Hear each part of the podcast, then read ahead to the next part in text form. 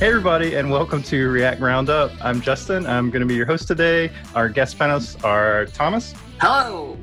And Dave. Hey, everybody. Got it right. today we're having it's just a panelist episode, so there's no there's no guest. We're just kind of going to be talking about whatever strikes our fancy.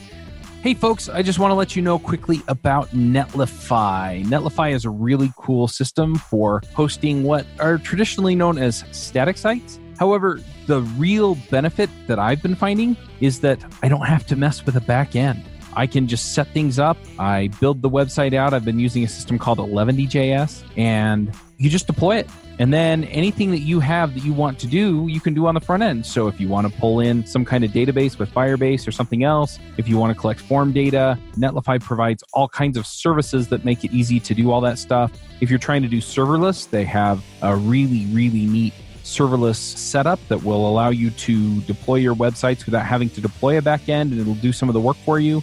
I, I just I just love it. So if you're looking for a way that you can actually deploy a website that only has front end technology in it, gives you all the tools that you typically need for the back end without having to actually program the back end, then give them a try. Go check them out at netlify.com.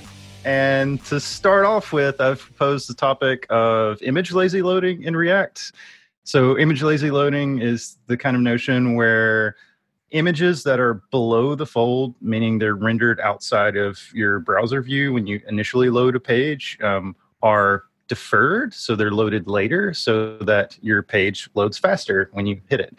Um, and then as you scroll down on the page and things get close, then you load them in.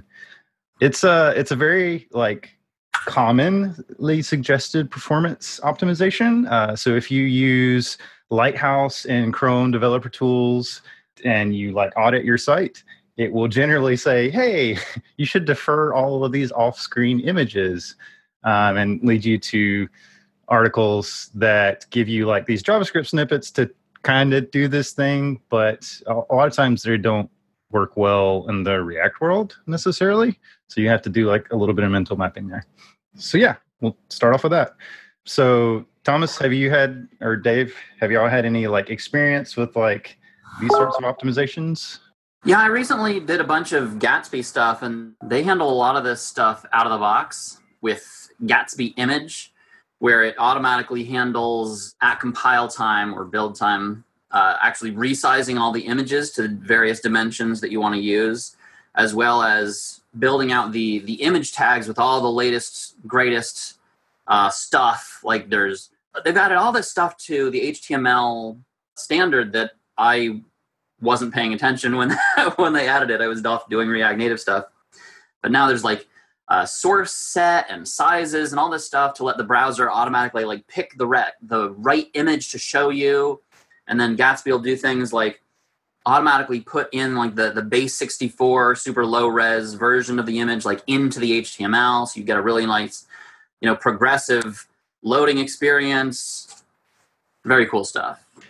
Yeah, I think images in general are actually a really hard topic because you have this whole notion of like what image what size of the image should I load in on like different screen sizes? And a lot of people don't handle that. They just like what is my biggest kind of breakpoint, I guess, if I'm doing responsive, or just like what is the the widest uh, size of this image I support, and we'll just load that in eagerly, kind of on whatever device you're on. So there is this picture element that I'm sure Gatsby uses so picture is a is a new-ish HTML element. Um, and inside of picture, you can have like two sort of other tags. You can have source or multiple sources. Um, and these like define the types of images you would load for different points. So you can have like a source set. So you're like, I want to load this like reference image small on like min width, you know, 325 or whatever. And it just like lets you like specify multiple images for different breakpoints. And then it has at the very end an image tag which is treated as the fallback for browsers that don't support it. And it's a common abstraction for like to have a react component that like wraps up that whole picture element thing. So you're just like i want this image and like supporting these other breakpoints and stuff. I'm sure there's a good library out there not that i've seen one i've like hand rolled a lot of these things recently and they're kind of challenging yeah, it seems like there's kind of a spectrum of I don't know how, how to how to do image lazy loading, right? Like you could just do the image by itself. You could do like it just doesn't load until it scrolls into view. You can do the fancy like progressive thing where you load either the, the low res version or a blurry version, or I think I've seen even some sites using an SVG maybe. Like Yeah. a quick flash of like an outline and then it becomes an image, which is an interesting interesting thing. And I guess a lot of that stuff is like build time concern stuff. Like, like you you want to do that at compile time. Yep. And like another aspect to the whole size thing is is like pixel density, right? Like on iPhones or whatever, like there's 2x and 3x, and I don't even know if there's is, is there 4x now? I don't know. Android even has um, 1.5x. Awesome. Why not? And 0.75x. Oh my. yeah, it's it's complicated. I I mean, it seems like this such an in- easy thing because like image tag is like one of the first things you sort of like learn when you're doing, you know, just like basic web development. But it's a really nuanced topic. So part of the experience of image lazy loading, there, there's like two like main areas. So there's like above the fold optimizations. So it's going to be something in view. And a lot of times like sites have like really big banner images. So think medium right? Huge banner image going to take a really long time to download. How can we optimize this thing? So dave you're talking about like loading in a smaller version of image. Uh, a lot of times people like load in like a really really small version of the image and just like blow it up and like yeah, add like a css like blur effect on it or something so it look, doesn't look like crazy terrible and then just like as your other images loads in it just like fades over it or something sort of an approximation of like the the, the Becoming 90s, whatever. Mm-hmm. Yep. You see sites like uh, like Pinterest uh, that take um, color approximations of the in, uh, of the image, and as the image is loading in, they just have the, the placeholder container that's like the appropriate color, and then like uh, the image like kind of pops in over that. So it feels it feels like something is happening. You know, it feels like there's there's an image there. It's- It's not just like this like white screen and then like some image pops in. It's like ah, yeah. Yeah, I think Facebook is doing a lot of cool stuff like that too to really optimize the the instant, you know, sub millisecond experience like as you're scrolling through at breakneck speed. Yeah, for sure. So one of the things that we do for images that are below the fold, we have this little like pulse animation, and I think Facebook does this for like a lot of their placeholder content. So we have like a it's a gray box, but it kind of like pulses in and out, so it feels like something is happening, and then like the, the image loads in. It's that that that perception of progress or the illusion of progress that kind of makes makes it feel like things are faster than they really are. Yeah. Um, It's kind of like the same principle of like when you have a uh, a disabled or a button, you still have the button there. It's just dimmed out and you can't press it. So you kind of get that subtle indication of this is what's supposed to be there, but for some reason it's not quite ready yet. So instead of just having the generic spinner, I remember like this was designed like back in 2013 at Facebook. The the guys who were or guys gals everybody that was uh, working on that stuff. There were a, a million different options, and that's the thing that tested best with real people in reality. Just feels more like something real is happening versus something inauthentic, I guess. Yeah, that that thing where, it's sort of like while you're loading a list, it'll look like you have a list of gray boxes or whatever until Yeah. the actual list shows up. Yeah, yeah, that, that's it's a, it's a nice. I, there's a word for that. I don't know what that is, but yep. I think it's an important topic generally. Um, so one of the things that I like, I, I like talking about performance and thinking about it a lot. And, and one of the things about performance is really it's not just a development time concern; it's also very much a design concern. Because you know, you, you design an experience and you have like many, many large images in that experience. You have to accept the trade-off that this is going to be a slower experience. And when you're building for the web, the incremental loading nature of like all these resources is something that you should absolutely be thinking about. So discussing with your design team is like, well, what is the loading experience of this interaction going to be is like really kind of pivotal.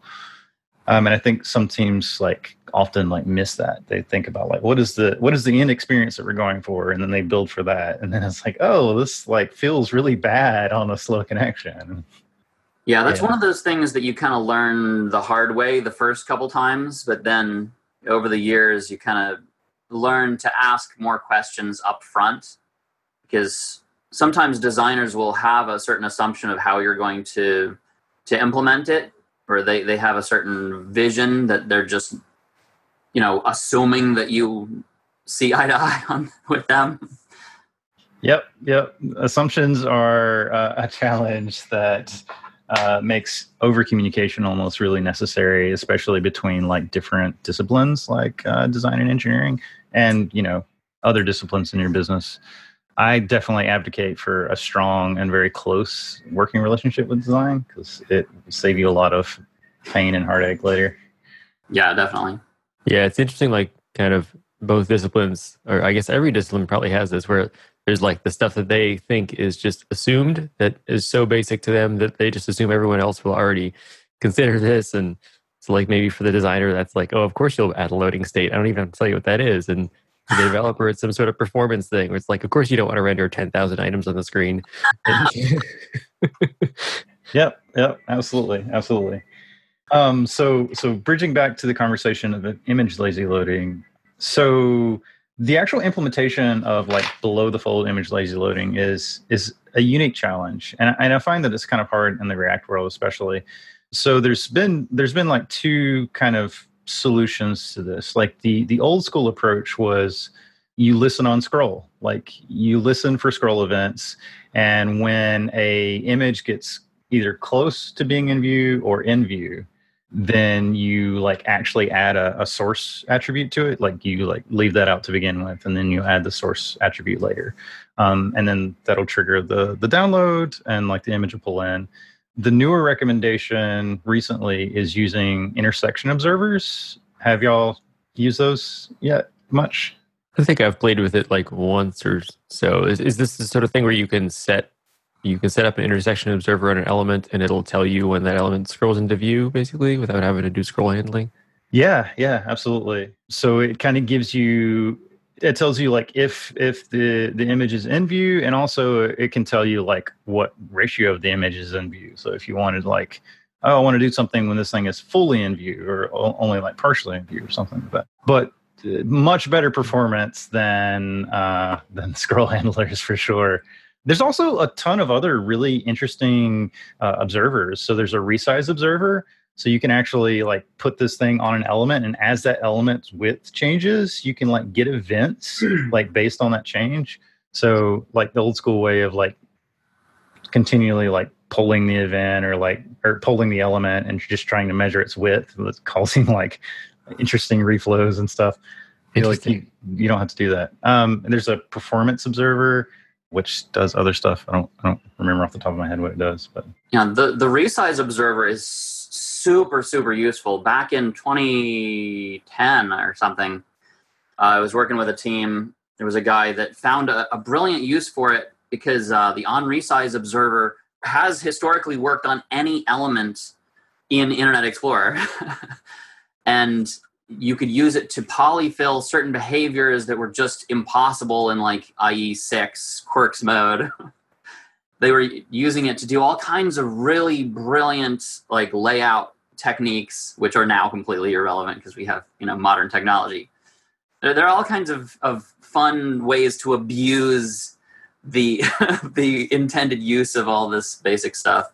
Yeah, they're really useful. I think that's one of my favorite things about the web, and, and like also one of like the scariest things is like tends to be a lot of hacks a lot of times, but these tools are like these really base primitives that give you a lot of power to do a lot of really interesting things. Uh, yeah, one really cool thing that I used the um, the intersection observer for recently is to know when somebody scrolled all the way to the top because you know the like the pattern where the the bar at the top is like sticky if you've scrolled down but at the top it's like just flows regular style. I use the intersection observer to just see when they were close enough to the top and just toggle the css or a class name somewhere that changed it from position fixed to position absolute. And you know boom done That's really awesome. I haven't used it as much as I would like, but uh, lazy loading has been like the primary use case for it, for me anyway. Uh, but there, there's a lot of like really interesting uses I think that can come out of it, especially for uh, like I wonder if it can like start replacing things like tracking pixels. You know, like not having to well if you had those like natively on platform not having to use like things like that as much um, yeah. or at least making those more performant where you're not like again yeah. Being able to to fire off a tracking pixel after somebody scrolls to a certain position on screen would be very very useful to to code with less code. Yeah a lot of times when we're thinking about site usage and trying to measure that sometimes it's like it can be hard to tell like you know is the user actually so yeah this thing came into screen but is the user actually like are they probably looking at this thing or is it just like kind of in screen you know? So maybe using the ratio functionality of an intersection observer could say like yeah this thing came in screen but it's like it was barely in screen so it's like they're probably not actually actively engaging with this module or whatever. Yeah.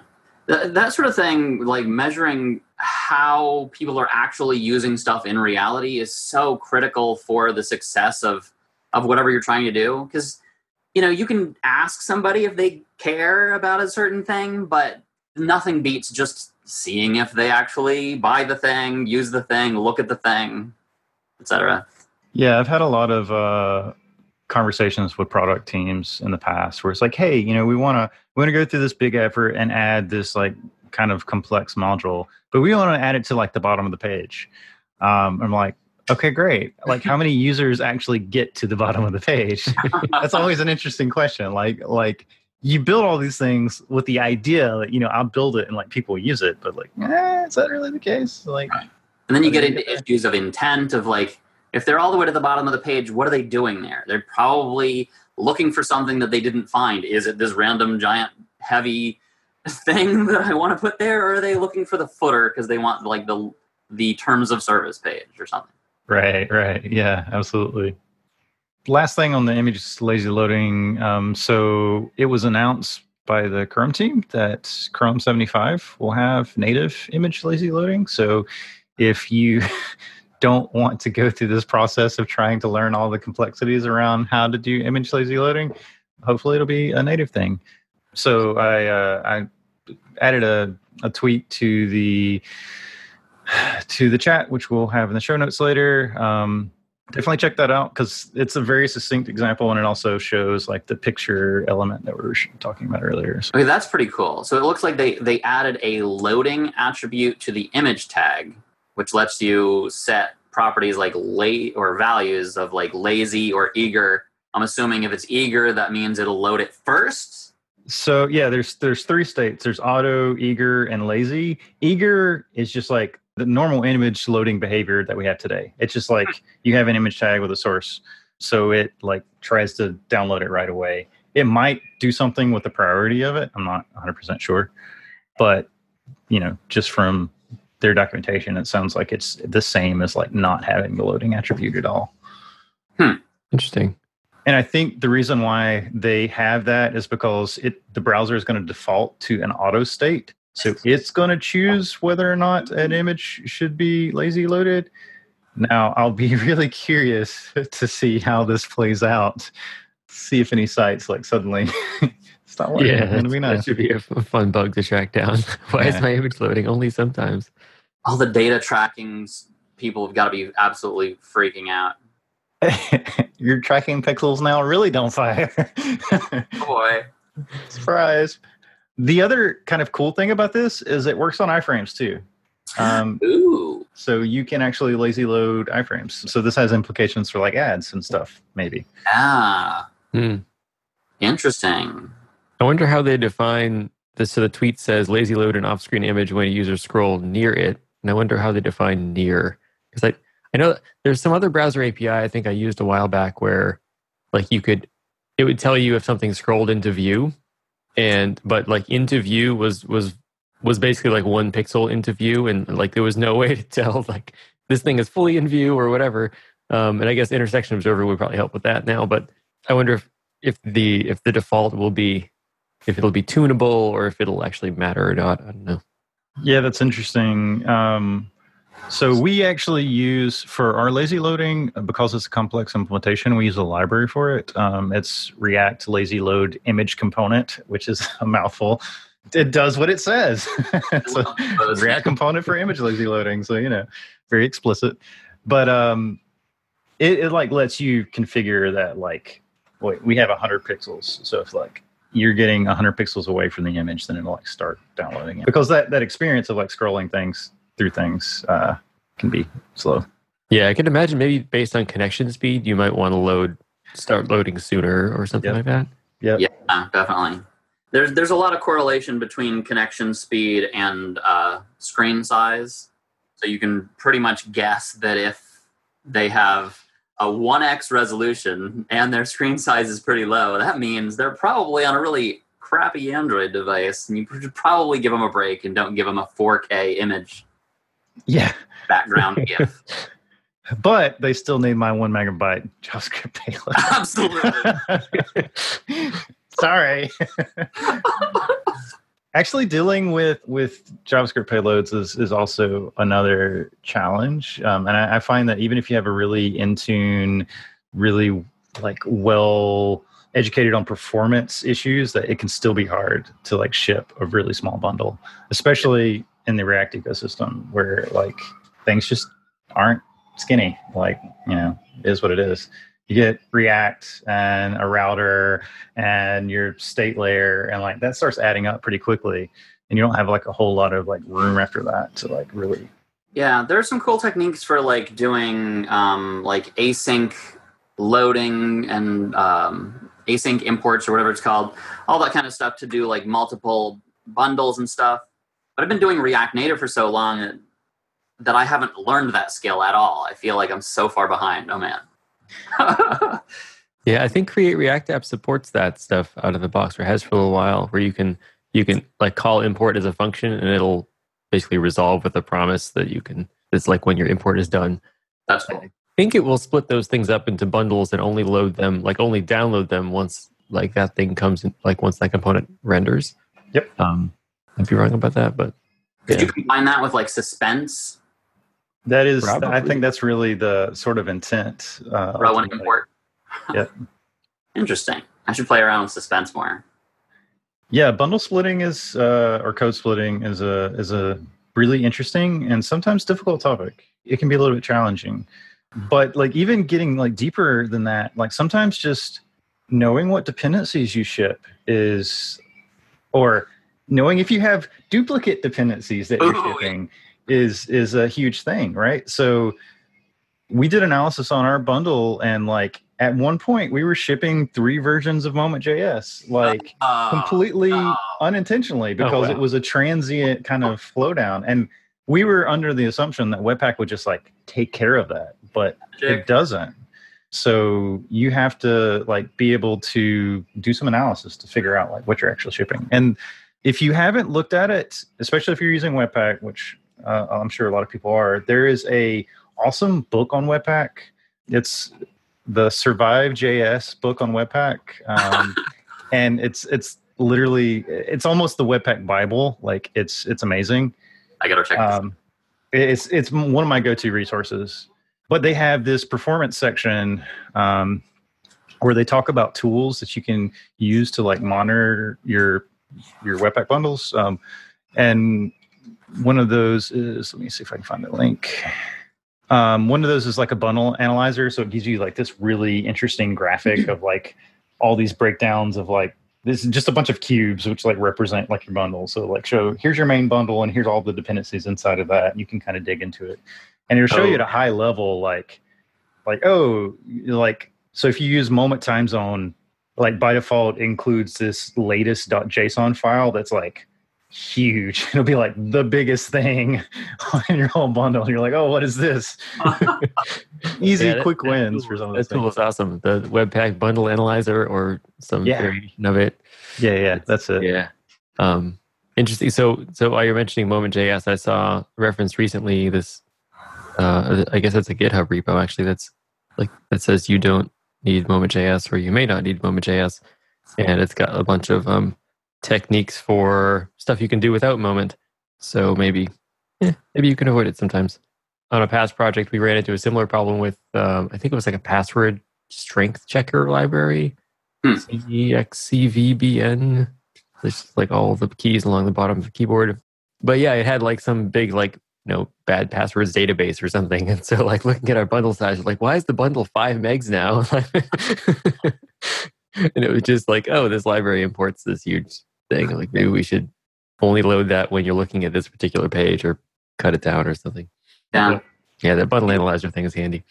It's common that a, a lot of times that teams there's just nobody's job or role or responsibility to check on this stuff and just to to watch the performance over time or the the bundle sizes over time. It's like I love adding this stuff to the the CI/CD kind of world, so you just automatically get a graph like emailed to you once a month. Oh, right, there's performance. I forgot about checking that. It's like everybody knows now. Like, oh, we regressed by five megabytes in the last week. Dang. Yeah, that's that's an awesome thing to to automate and put into CI. I wonder if like seems like maybe on small teams, especially like it just seems like that. That's that's something we'll deal with later, right? Like ship it first and then and then go back and fix performance. But do you know if there are any good um, libraries or kind of existing stuff that you could fold into a build to do that for you? I don't know. Yeah. So there are there there are a lot of really good tools out there. Um, the one in, off the top of my head that I would like really recommend, like especially smaller teams that are looking into just like I want some insight. Um, there's a tool called Calibre, and it's just a, a performance testing service. So you can just like program in some URLs, and it'll do a synthetic test. And you know, it'll tell you things like, oh, here's here's your JavaScript payload size. Here's your you know, like here's your time to first byte, here's your first render, you know, all this. It gives you like a really intense like analysis, but it like it, it pops out some really good information. So it's um it's definitely a uh, a great tool. Um, and it's Calibre spelled the British way, not the not the American way. Calibre? Or- Calibrate. Oh, it's also like that ebook app. Yes, it's it's not that. yeah, Calibre app. That's it. So it's it's a great tool. Um, there's a lot of really good testing tools out there. So there's like uh, SpeedCurve has a similar sort of thing, but the pricing model is like completely different. So if you're a small team and you kind of just want to get into it, um, this is a good tool. But you know there are a lot of like really good Webpack plugins out there. So we're talking about Bundle Analyzer, which is like really good. The wonderful Formidable team has this uh, Webpack bundle called inspectpack. So you can hook this into your Webpack build and it'll tell you if you have like duplicates and it'll probably also scare you. um, so it's, it's definitely a thing. I think there's there's definitely more opportunity in the market for like tools that really simply hook into your Webpack builds and like give you some more actionable, insightful information. Uh, Yeah. There's stuff out there for sure, but like This episode is sponsored by Sentry.io. Recently, I came across a great tool for tracking and monitoring problems in my apps. Then I asked them if they wanted to sponsor the show and allow me to share my experience with you. Sentry provides a terrific interface for keeping track of what's going on with my app. It also tracks releases so I can tell if what I deployed makes things better or worse. They give you full stack traces and as much information as possible about the situation when the error occurred to help you track down the errors. Plus, one thing I love, you can customize the context provided by Sentry. So, if you're looking for specific information about the request, you can provide it. It automatically scrubs passwords and secure information, and you can customize the scrubbing as well. Finally, it has a user feedback system built in that you can use to get information from your users. Oh, and I also love that they support open source to the point where they actually open sourced Sentry if you want to self host it. Use the code devchat at sentry.io to get two months free on Sentry's small plan. That's code devchat at sentry.io. One thing I'm getting really excited about, and like I've talked about this before, is um, designers tend to be willing to pay money for good tooling, and engineers historically have been really cheap for some reason. All of our tools we expect are free, but finally, people are are starting to come out with like things like Calibre app, where that's totally targeting developers, but they're actually making money on it. Which, if there's a marketplace for really good dev tools and and things like that, we might actually get better tools because somebody can make money building them. yeah, Yeah, it seems like the stuff that's that's related to build process is maybe is maybe breaking out of that shell a little bit, where we've got yeah, like this Calibre thing, we've got um, CI/CD tools, I think um, what's the what's the end to end testing framework? Cypress, right? Cypress. So like I think the the library is free, but they have a service. That model will kind of will sort of expand, and Yeah, it does seem like if people will people are more motivated to make good tools if you will pay them for the tools. Right, totally. If you're in an organization where you're having to kind of fight for these sorts of things, it's always at the end of the day about how much is it going to cost me to build something like this versus how much is it going to cost me to pay for a tool. And the vast majority of times, these tools are so much cheaper than the cost of like building your own thing. Um, at the end of the day, you're in you're in a business to do a specific thing. So like try to focus on that thing and then pay for the tools to do the things that are not related to the thing that you need to be doing. Yeah, that is totally that, that, that's another thing that I think people maybe don't think about, especially earlier in their careers. That like people are expensive, and you know if you if you develop put a bunch of developers on making some internal tool when you could be buying it, it's you know, tens of thousands of dollars potentially that you know you didn't need to spend maybe. Yeah, unless you are in the unless you're in the space where you build tools and then you market them and sell them to like Right. recoup that investment, or you're just like very much like I want to invest in the community, then like really be mindful of you know your expenditure from that perspective. I, I think it's great that people like roll their own solutions sometimes because like it's a great learning experience. It can be super valuable, but at the same time, it's like make those decisions mindfully. Don't just do them yeah. yeah, And, cost is. like the the costs are what you see is the tip of the iceberg because there's the long term maintenance costs. There's the you know if they learn this weird proprietary thing and then leave, can you hire anybody else that wants to go and work on your weird thing? Yep, for sure. I'm really excited about things that give you the ability to have these kind of really sort of complex like interactions and automations, but like lower that barrier so you're doing less custom stuff. So GitHub Actions is something that I'm super excited about. I need to get into Yeah, I can't tell you how much time I have spent just writing these like really custom workflows to, you know, do kind of like hard things. Um, but like they're necessary for our team to like not have to have human attention on something, like having the appropriate labels on issues or, you know, like updating something at a right time, like marking something as stale. There are like GitHub marketplace apps that do that, but like actions are going to like really lower that barrier of entry. So you can have like custom sort of integrations without having to have like a lot of really hard bespoke, you know, code that you have to support. I've been starting to get into stuff like that with Alexa. Like, no, I'm not talking to you. Shut up, Alexa.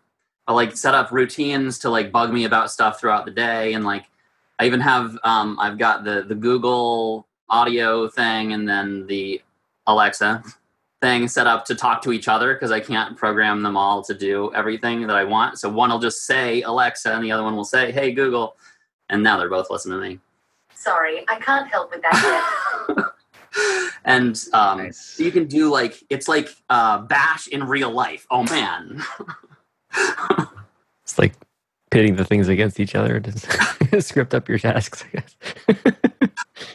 by their power combined i can automate everything Yeah, it's uh it's pretty interesting. Like that's the part of the market that gets me excited. Is like give power to teams to do things that are custom to their team, but not to have to invest a ton of effort to make it happen. Like th- those things excite me because like it's really about like lowering the amount of work a team has to do to like use its workflow. You know, like whatever you can do to like move those barriers. Because then at the end of the day, people get to focus more on like the thing that they're paid to do, right? right Build a really freaking good product and don't worry about like all this other stuff. It's just the other stuff is important. So we have to pay for it or build it, you know. Yeah, yeah. The the build versus buy thing is is it, it's um. Yeah I think it also kind of comes into like library decisions, right? Where if you have, if you have to make a make a table or some sort of component where you're like, oh, someone will have already made this thing, and then you go and find one, and it, it turns out it does like ninety percent of what you want. like, mm. shoehorning in the last ten percent is going to take you three months. You know, it's that kind of thing where maybe it would have been faster to build it yourself, but I don't know. So it- there's there's also I guess maybe that you know the aspect of like how how well built are the tools to to be expandable versus like hard coded for this one use case. Yep, yep, absolutely. when I first started at uh, Facebook, I I felt like there was a very strong not invented here bias of like they would only use stuff that was like built in house. And I mean, this was back in 2012, way before React, way before any of this stuff. And when I started talking to people about it, they were like, "Well, we just have different problems from uh, from other people." And you know, when I started thinking about it and really looking at the data, and like they really did have different problems. So, you know, it's good to to be able to take things off the shelf and use them, and it's good to build your own custom stuff. But you just you have to really know exactly what you want and why to do it one way versus the other, and make sure that you communicate that to the team. Because if not everybody's on board, you're going to have like disunity, which can be bad. yeah, for sure. I think being like really clear and transparent about your needs is is super important for a business. Also, I, really wonder like businesses at that scale how they save themselves from wasting tons and tons of money just like building things that they don't need.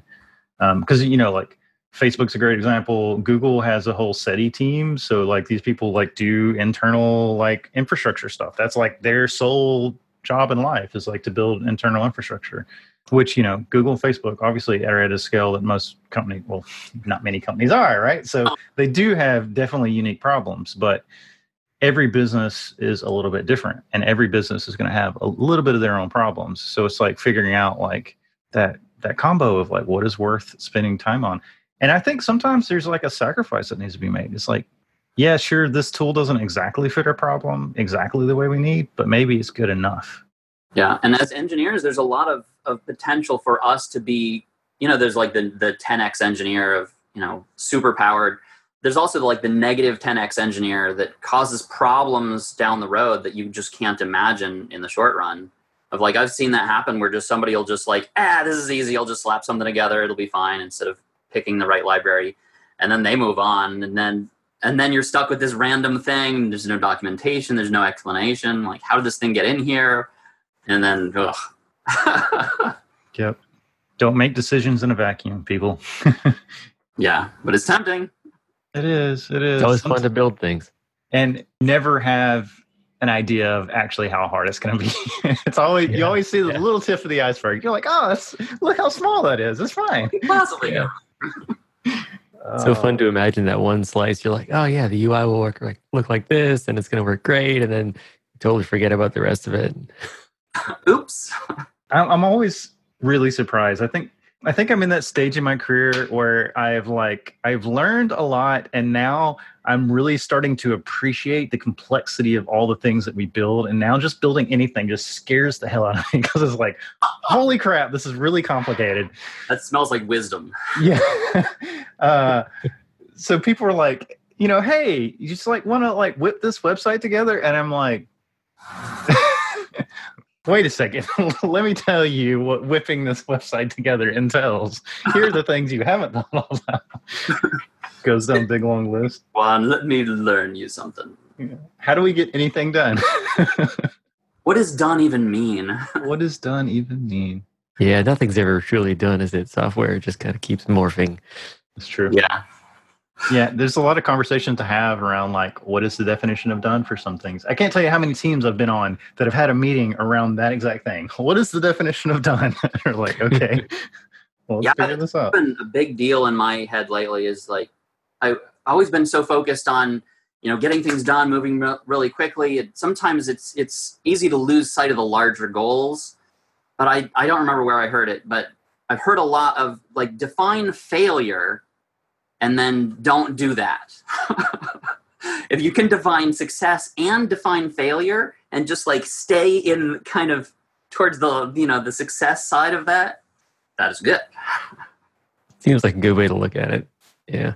Figure out like what's what's the opposite of done and then like don't do that. yeah. It's like when you when you're trying to learn how to be successful in life, you study a bunch of really successful people of like you should also success, study some fail some huge failures like, what did they do that I'm doing? Maybe I can do less of that. I've had some conversations with like previous managers um, where I'm always kind of obsessed with this idea of just like being better, being more effective. and you know sometimes to a fault and, and there's been like i had a really good uh, manager previous in my career and he, he kind of set me down and he was like you know focusing on improvement is great but you're also really good at th- these certain things. It's like if you focused more on these certain things you'd be even better at that. It's like you probably get more of a return on your investment of spending time like being better at this thing that you're already really good at Yeah. than trying to like take this thing that you're not good at and be like incrementally better. Which is a hard conversation to have because you're like but this one thing it's like i want to be better. Yeah. Um, so sometimes where you invest your time really matters Yeah. Like, do I want to be mediocre at 10 things or do I want to be double awesome at one things? Yeah, that's a tough one too because I, I don't know. I, I feel like I've always gravitated towards like I want to learn all the things and and Yeah. learn a little bit of everything, and you know be be passable at all of them. Which I think is I guess it's it's the generalist versus specialist debate. Yeah. and it's it's tough to yeah tough to walk that line. I guess there there's also sort of the the maybe the maybe the middle ground is like being really good at like three things, and then you know passable at a few other ones or something. But Kind of once you get really good at one thing, you can kind of branch out into the adjacent areas. yeah, But I remember back, like it was it was really really difficult for me to like pick a lane and to choose to focus in and to choose to not do other things. Like back in 2006 ish, I remember it was like I had three choices. I could either double down on Ruby because I was doing a bunch of Ruby on Rails stuff. I could double down on like ActionScript because that's so. It's like you could do so much cool stuff with Flash that you couldn't do in the web back then. And then or double down on JavaScript, even though JavaScript really, really sucked back then. I chose JavaScript because it felt like it was the of the three options, it was the the thing that had the biggest staying power of like you can't choose not to use javascript. You can j- move from ruby to python to java like who cares what's happening on the server right? Honestly. But on the client you get one choice. Well now we've got you know native whatever it's called. Web we got assembly. WebAssembly and yeah so who knows? But yeah, but still though javascript. We're in this golden age where we have like one choice. is that golden? Man i gotta learn I'm- uh, I'm not sure. I, I kind of wonder about that. Like, you know, five years from now or something, ten years from now, looking back, like, will it will it still be JavaScript in the, on the front end, or is it going to be just like an explosion of like, hey, you can write your front end in Ruby? oh you're freaking people out man quit it Here, now we write websites in C. Compiles down to And it's WebAssembly. full circle. But look how fast our bills are. You might get a null pointer error. That happens. no Your site may literally crash the browser, but hey, it's cool. Segmentation faults are a thing. now your images will load super lazily So lazily you'll never see them. Great. This episode is brought to you by TripleByte. Applying to programming jobs sucks. You have to put the right keywords in your resume, you spend hours and hours on the phone screens and take home projects, and that's assuming the company even responds to your application. Well, if you're a software engineer, TripleByte can help. They work with over 400 top tech companies, from big names like Dropbox and Adobe to exciting startups. You do one brief online interview with them, and if you do well, you go straight to final interviews with the company on their platform. It's like the Common App for software developers. TripleByte does not look at your resume or where you went to school. All they care about is if you can code. I've helped dozens of software developers with various credentials get jobs, and this looks like a terrific way for you to get in and get interviewed and get a job without a lot of the hassle and overhead. You can go check them out at triplebyte.com slash react. That's triplebyte.com, byte as in eight bits. As a special offer for listeners of this show, if you take a job through TripleByte, they'll offer you a $1,000 signing bonus. Dave, you want to start us off, picks? I sure. I, didn't even think about picks, but uh, so recently I found a cool tool called Notion. Maybe people have already heard about this and been using it forever, but it's a it's a nice uh, sort of a note taking tool. Kind of it's sort of like Trello and Asana combined. It's like a project management sort of thing, but it also has sort of bits of Airtable, I suppose. Like it has this database model, and you can link uh, rows in the database and, and columns to like other parts of your Notion account, I suppose. It's pretty cool. Like you, you can just kind of take notes free form and turn them into lists and turn them into to-do lists. And databases, whatever. So if you've got if you if you're doing any project management, um, it, it makes an awesome to do list, but it can it can do way more than that. And Yeah, Notion is awesome. We use it at our Totally agree. yeah, cool. Wonderful.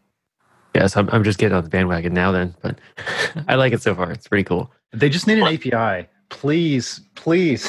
if you're Yeah, listening to this, that build an be cool. API.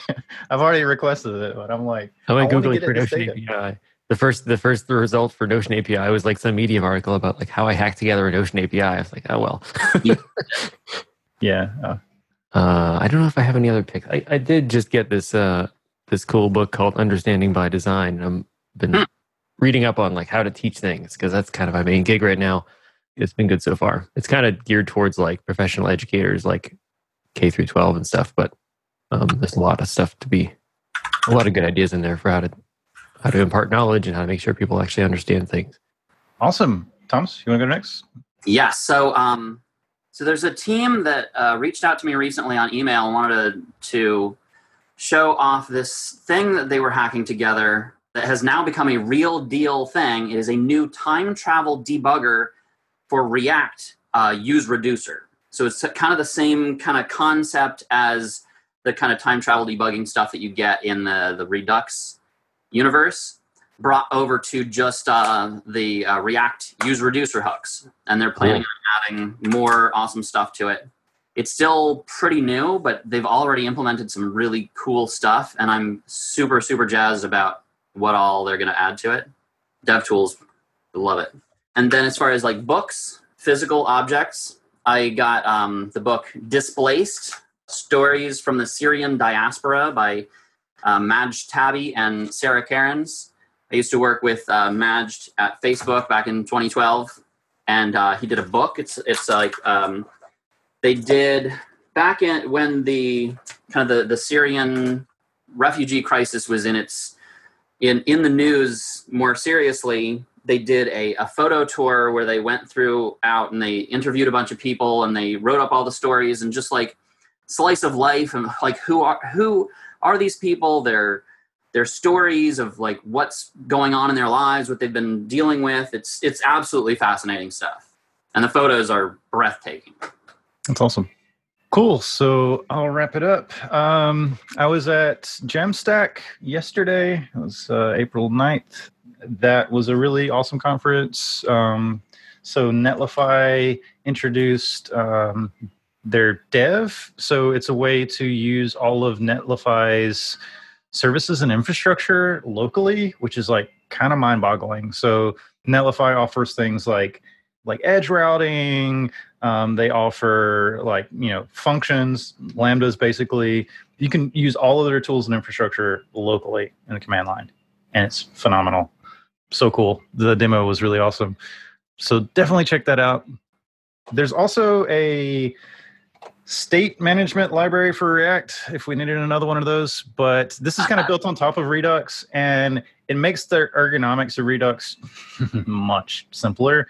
It's called Easy Peasy, um, and it truly is easy. It's it's it's wonderful. I've been using it on some side projects because I've I've found lately that I just want less mental overhead for things. I just want it to be easier. I don't I don't care about going like stricken like having everything you know all explicitly spelled out. It's just like I just want to be able to throw something together. This kind of gives me a good middle ground. So it still uses Redux. You can use the Redux dev tools. You can kind of you know do time traveling debugging and all that stuff. But at the same time, it's just less boilerplate and it's, it's kind of nice. So if you're looking for a easy state management library, check it out. Cool. I guess that's all for this week. Uh, Thanks Awesome. everybody for tuning in. Have a good one. Goodbye. Bye. Bandwidth for this segment is provided by CacheFly, the world's fastest CDN. Deliver your content fast with CacheFly. Visit C A C H E F L Y dot com to learn more.